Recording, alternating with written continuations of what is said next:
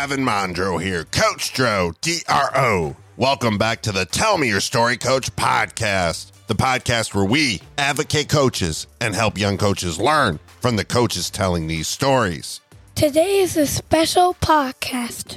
Thanks, JJ. You are right, young man. For those who don't know, JJ Mondro is my six year old son who wants to be the first pro golfer and NBA player. Today is indeed a special conversation, a special bonus episode. So many of us are simply preparing for March Madness, whether it's winning your conference tournament or winning your district, regional, sectional, state tournament, or playing and advancing in the NCAA tournament. The end of the day, we are all striving to be the best possible team come March. I am fortunate to have a relationship with Coach Archie Miller through an amazing coaching friendship with one of Coach Miller's former great staff members at Dayton in Indiana. Quite simply, Bill Komar, the current director of basketball operations at Ball State, has created an avenue where I could reach out to Coach Miller. As many of you know, Bill is by far one of the most organized coaches in all of college basketball. I am so eager to share Coach Komar's story this spring. That being said, Coach Archie Miller was so gracious to give me some time to share how he thinks teams can win in March. This is an incredible listen.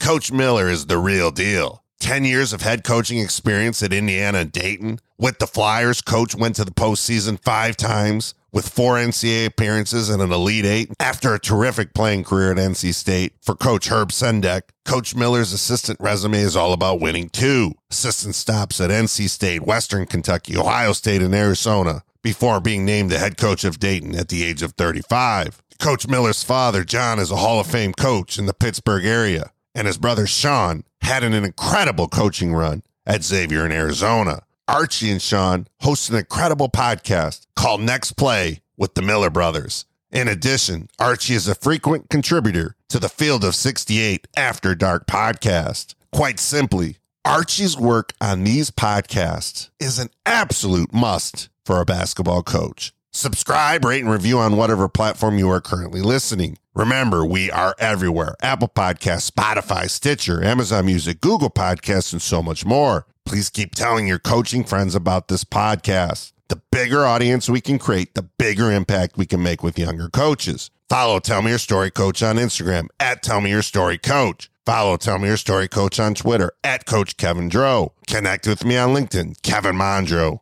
Enough of Coach Dro. Let's get to Coach Archie Miller and learn how to win in March. Coach Miller, how do you think teams win in March?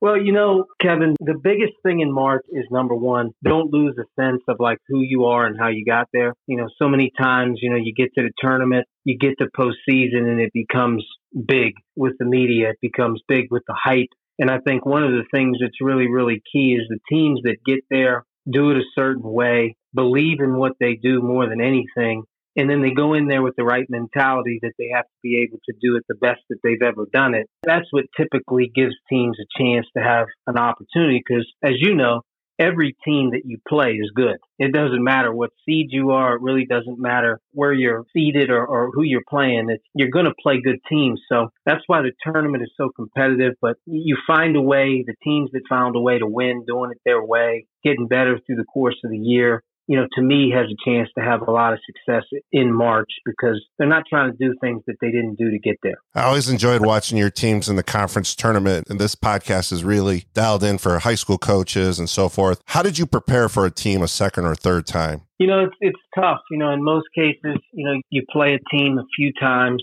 during the course of a year. You know them, they know you, and and when you go into that second or even the third, which to me, the third one is the one that's really hard, comes down really to the little thing. You know, it's going to be a possession by possession game. You're going to deal with a lot of 50 50 balls. Do you make free throws? Those third games and the time that you play a team, you're not going to trick them. So it really comes down at the end of the day to execution. Are you going to be able to not turn it over? Are you going to be able to, you know, run good offense? And then defensively, are you going to play smart, hard without fouling, and realistically not give up easy baskets? Times that we've had to play a team twice on a quick turnaround or a third time, those games have always been really, really hard battles. And uh, they usually come down to the last four minutes of the game. To me, the last four minutes is all about you know, is your team comfortable executing? Is your team comfortable you know, with your defensive communication and what you have to do because you kind of know what's coming. You just have to be smart and you have to be,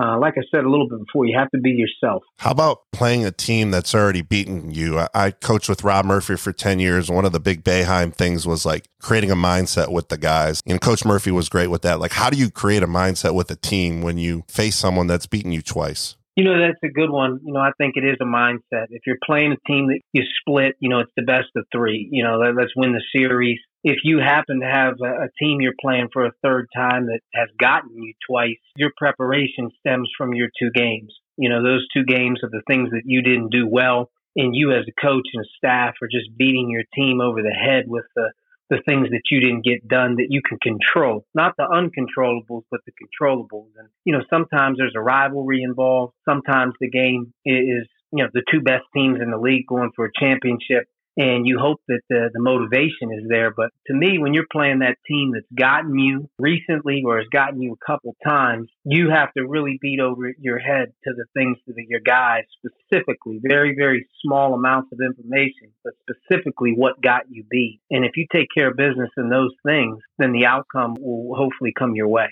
So, as a head coach, like what would you give some tips to coaches for like short prep? You know, NCAA tournament, you made that Elite Eight run with Dayton. You guys were playing Friday, Sunday, Thursday, Saturday. Like, what was the main thing you tried to zero in as a head coach on short prep? You know, really, short prep goes right to your base core principles. You know, if you're scouting a team and you're talking about your defense and what you're going to have to do in a short turnaround, when you have a lot of information is you have to break down your coverages. In today's game, it may be, you know, number one, how are they scoring off the ball screen? How are they scoring in the post?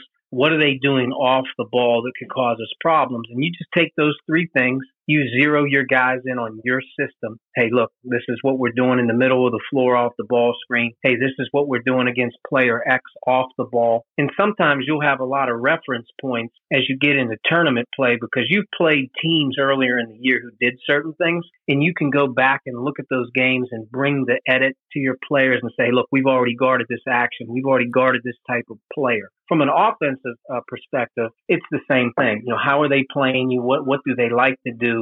Do they change defenses? Is it a zone game more than a man game? And in some cases, you may play in Eastern Michigan, plays 40 minutes of zone, and you haven't seen it in almost a month, depending on the league you're in. So I think, you know, from your standpoint, you have to zero your guys in on what you do. But I think the big thing is to bring reference points of earlier in the season when you've done it well and how you did it then.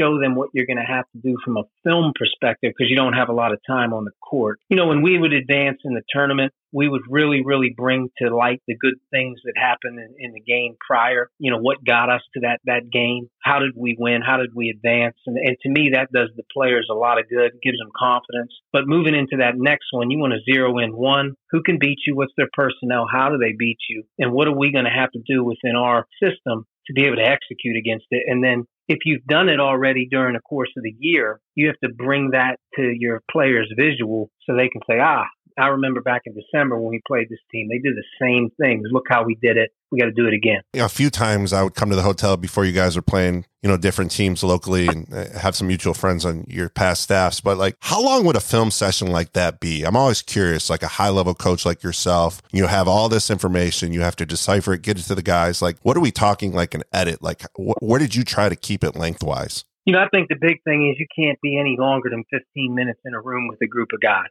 And uh, when it comes to, you know, personnel edit, you want to talk about the other team's players. You know, to me, later in the year, that edit's a lot shorter, six or seven minutes, maybe maybe two to three things specifically of what one guy may do. And you're really trying to trim that down because at that time of the year, the end of the season, your players' attention spans are shorter. They've heard it now 32 times, 33 times. If we're going over a game plan edit or a special emphasis edit, we're trying to keep that between 10 and 15 minutes. And then we would always get up from where we're watching the film and then use that area space out and kind of walk through a couple things right there in a hotel, right there in a ballroom, right there in a film room just to get them up and get them moving. But I think late in the year, as crazy as this sounds, when the pressure's up and the stakes are up and the information is overload, at times your team they get tired of that. And I think, you know, what we tried to do is really keep things really short. Mm-hmm. Even late in postseason play, we would show more of ourselves than we would of the other team. You know, for instance, if we were going into a first round tournament game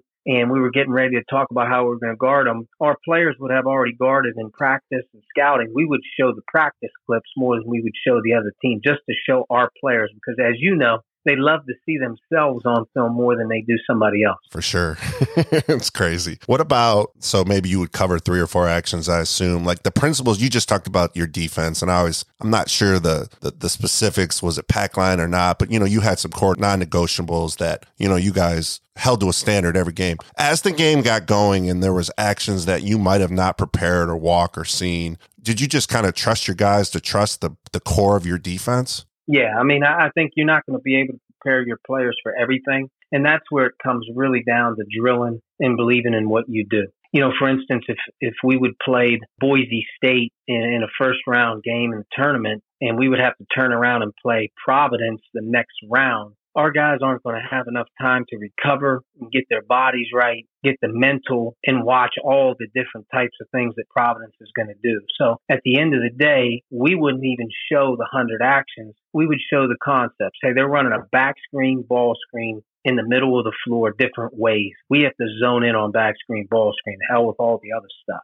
Mm-hmm. Off the ball, they're a flex stagger team or they're a, they're a zoom handoff team they get to them different ways and they're coming from the different sides or angles. Don't worry about that. But when they do this action, we're dealing with it this way. So even when you're prepping on a short turnaround with a lot of information, I think you have to really kind of zone your guys in on what they do well and how they do it throughout the course of the game. That's where your staff has to come into play and hey, they may be doing something different in this game because the, they've scouted you and they want to hit you a different way. You have to be able to adjust on the fly with your system, whether you're trapping the post or hey they went away from ball screens they're running a lot more stuff off the ball. And you're going to have to zone your guys in on the fly on off the ball stuff each time out. You know to me if you don't have a style that you believe in if you try to do things game to game to me, that's when you can really get hurt in terms of preparation because it becomes too much. You know, you mentioned your staffs and, and you've had some high level staffs, guys that, you know, Will and our head coaches, like, and you were a high level assistant when you were too. What did you want your assistants to be doing during this time? Was it all into scouting? Did you want them individually getting with guys, you know, you know, motivation, shots, so forth? Like, what was the role of your staff during March? Yeah, I think, you know, number one, we would always break our staff down, you know, so like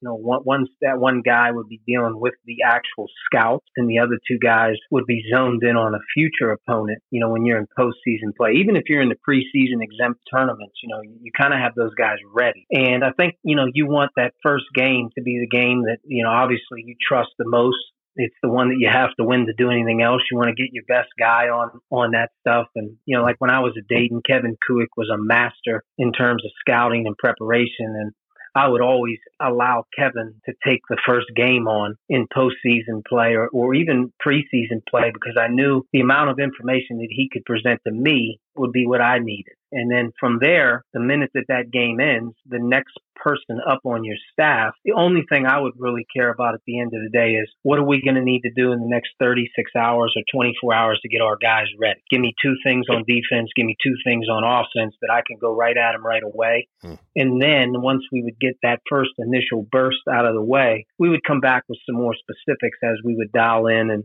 and do more scouting because, you know, think about it. When you're in the NCAA tournament, you may play a team for the first time on a 24 hours or you know, a day's rest, but they've played 35 games. You know, you can't go back and show your players all 35, but you have to have your staff be able to have a wealth of information from scouting or other coaches in the business that you talk to. And at the end of the day, okay, this is what we're going to hit our guys with in the morning. And then when we come back at night, we'll be a little bit more specific. But I, I think at the end of the day, your coaches have to spend time preparing. But the most important thing that's going on is your team. And I think at the end of the day, when you're in postseason, season, you could have a number of different types of teams. One that's riding high. You could have one that's banged up, but you have to have a pulse of your guys And to me, you know, sometimes it may be, hey, we're going to sit down with such and such group of players here tonight after dinner, and we're going to zone those guys in on this key player on the other team. He's a great player. He's an all conference player, but we need these four guys dialed in on doing the job. Just try to get them motivated individually because such a long year and it's an exciting time. And hopefully your team is engaged that you won't need a whole lot of, of talking. Do you ever remember a moment where you put something in the game plan that maybe you guys hadn't done all year? Yeah, yeah. I mean, we were we were constantly always tweaking. Uh, I think one of the things we tried to do a great job of in postseason was steal baskets on underneath out of bounds. Mm. You could really, you know, take a team who was playing zone or take a team that's playing man, and you could hit them with maybe a new play here or there. If you were playing a team that was, you know, primarily zone, you know, could you come up with one or two things that you haven't shown you could steal a basket? We would always try to steal a couple buckets, but I think defensively, depending on how the team teams played, we had done a number of different things. You know, I think when we were a little bit older at Dayton, we could really add some things on the fly and not real worried about are they going to screw it up. Whether we hadn't trapped the post all year long, but we were going into a game playing against a great post player, and at the end of the day, we were going to trap them. We just weren't early in the game. We were going to show trap, make them think differently, uh, trapping out of timeouts and in ball screens, which we hadn't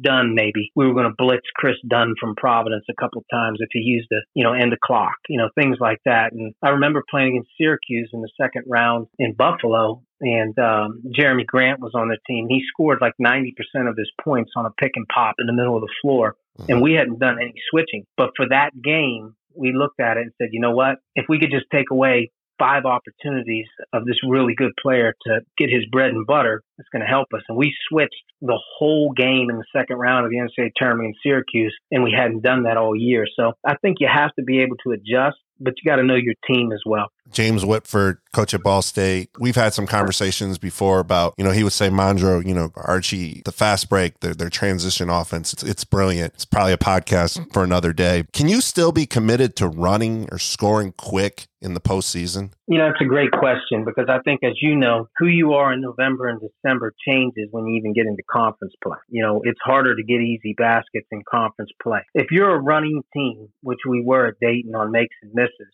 my whole time there. You have to be committed to being yourself. And I think we were. And I think we stayed with that throughout the course. And it gave us, in my opinion, because we had great point guard play, it gave us the opportunity to, to get some easy ones, to keep the pace on, maybe eliminate a team from offensive rebounding because they were worried about our transition. But we made that our staple. We made that our, our baby. And I thought that that was part of, of our mantra at Dayton in terms of how we played there was the break. Makes and misses, we were going to push it and we were going to run. And it helped us quite a bit at times. But if you look at the scores, they weren't 85 to 75. I mean, it was 56 55. And in some cases, we were playing against teams much bigger, and much, much more methodical. So, as you know, postseason, especially in the tournament, it's a style game. You know, who are you playing against and how can you, you do it? And, um, you know, I think that our break was very good to us there but I also thought we had tremendous point guard play throughout my time there. And it was one of the reasons I thought that we stayed with that. Even in the course of the tournament, we were pushing the ball. You mentioned the last four minutes of the game. I've heard Doc Rivers once say, you know, that's when coaches really coach. And like, so I'm always just blown away and obviously wealth of experience being a head coach. How did you prepare for the last four minutes of a, of a game, especially a tournament game? Is this something spring, summer, all the years of being a head coach? Like, or did the night before, did you list some thoughts? Like, did you think about like, hey, last last four minutes of the games? Like, how did you replay those or play those four minutes of the games in, in terms of preparation being a head coach? You know, you know, to us, it became more of a 365 day approach. Mm-hmm. You know, we, we call the four minute segments, and there's 10 four minute segments in a game. We call them wars, uh, 10 four minute wars, and we try to break the game down into those 10 four minute segments where we can, you know, give our guys short bursts in the timeout that we had won a segment or lost. We have to win the next one. Hey, we won two in a row. Let's get the third one. But our players knew that we wanted to be a 10th war program. We wanted to be a team that when we got to the 10th war, we knew we were going to win. Whether we were up or down, we used that 10th war mentality in conditioning and weightlifting and practice. And we would do four minute wars in practice. And at the end of the day, I think if you can hear your team in huddles talking about the wars without the coaches, you got a chance to be really good. And I think that became part of our staple uh, when we were successful, you know, for a long stretch there that guys on our team knew, hey, it's A4, let's win A4. And we would always hear year, it's the ninth war, you know, and the next thing you know, when we would get to that 10th war, the huddle would be about win this war, we win the game. Win this war, we win the game. So for us, it was much more of a program philosophy than it was on the day of the game. And I think if you want to be a great team that wins close ones, your team has to really buy into understanding how important that last four minutes is in terms of one, the last four minutes we make free throws, we don't give up second shots, and we don't turn the ball over. And at the end of the day, you know, if you win a few in the 10th war, you win the 10th war, you win the game, I think your team starts to believe in it. Were you constantly talking about those points and timeouts? Constantly. I mean, each war there's a coach that's a, his whole deal is what was the, what was the score of the war? It's the first thing we talk about when we sit down at the at the 4 minute timeout. We won the war six to five. Great job. We'll want to know. Now let's zone in on the second one. We would try to break that game down really periodically. If we would lose a war, hey, we're down 11 to two in this war. What's the problem? Well, we just turned it over four times. Uh, to me, it was an easy way to really talk to your guys and break the game down without having them overloaded on emotion, you know, and hey, we're 12 up, we're 12 2 on the war you know, and if we would be going into the 10th war in particular, we win this war by one point. We only got to win this war by one point, and we're going to win the game. And, you know, to me, we, we would always constantly communicate with our players the circumstances in this, in those segments. What about in-game coaching? Is that go back to the war too? Like I'm always just blown away by. I had limited experience being a Division One interim head coach, and in-game coaching to me was, you know, it's challenging. Like, what was your thought process with in-game coaching? Like in-game adjustments, just the flow of the game. Well, I think the big thing for me was always to see how the game was going, but to me, the best that I was always at was when I was able to get my best players the ball or shot or post ups or fouls. Mm. You know, I felt like as a coach, you have to be able to control the game the best you can when you need baskets, when you need scenarios where you're down, you have to get the ball to the right guy. For me to be able to as a game was getting the ball or the play correct, you know, to the right guy. Get your best players the shot. And I think sometimes we would let the game play out in the first half a lot but I really controlled it more in the second half in terms of our offense. Defensively, you know, that's where your assistant coaches and the scouting comes in, where you may need a defensive lineup in the game. You may need a guy that's coming in and switching more, or you need a small ball lineup in because they're playing small. So I think you rely on your staff. I think it's situational, but I also think like at the end of the game, you want your best players shooting. And at the other end of the floor defensively, you want to take away what they're trying to do and, and to me, that was the right personnel on the floor. I'm blown away with this podcast that you and your brother Sean are doing called Next Play with the Miller Brothers. Just want to end the podcast with this. What is truly next play mentality? Moving on you know, it's hard to do. And I think in basketball, as a coach, you're constantly trying to get your players realistically to get to the next play. You know, you can't allow things to steamroll you. You can't allow things to impact you moving forward in a negative way. And I think, you know, Thad Matta was probably the best guy I've ever been around in terms of being able to handle a team or a player and not let one bad play take a guy out of a game or a bad stretch for a team. It was always next play. He would say it all the time. All right, next play, next play. Mistakes, you know, realistically don't matter. It's the next play. And I think we did the podcast as we get ready to start, stay active, uh, be able to communicate with people, be able to talk basketball. And I think for us, the next play means that's what it is. It's the next opportunity for us to mm-hmm. to get going, get re-energized, and it's done that. It's been a really good thing for us to be able to talk basketball, be able to share. We've had you know so many different coaches from around the country, NBA, college, high school, reach out after them and talk. We've we've got a lot of positive feedback from it, but it's been for us therapeutic. We're just talking basketball, which we do anyway.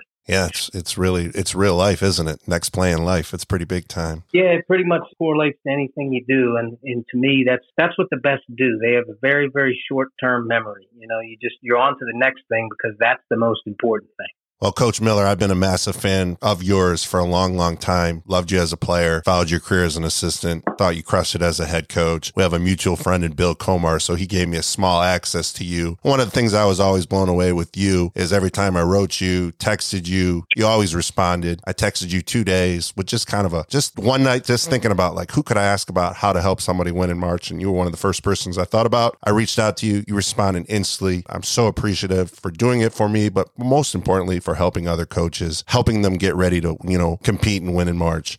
Uh, it's always great talking to you. You're one of the best in the business, always have been. It's always good to talk to, the guys who love the game and, and love to do more for other people. And I think, you know, at the end of the day, coaches in general, it's a copycat business. People want to get better. And uh, if you can help somebody, you know, win one game or help one player do a little better, if they ask, you know, to me, that's always been something that when I ask, I hope somebody will help me. So you got to give back. Thanks, coach. Anytime. Thank you.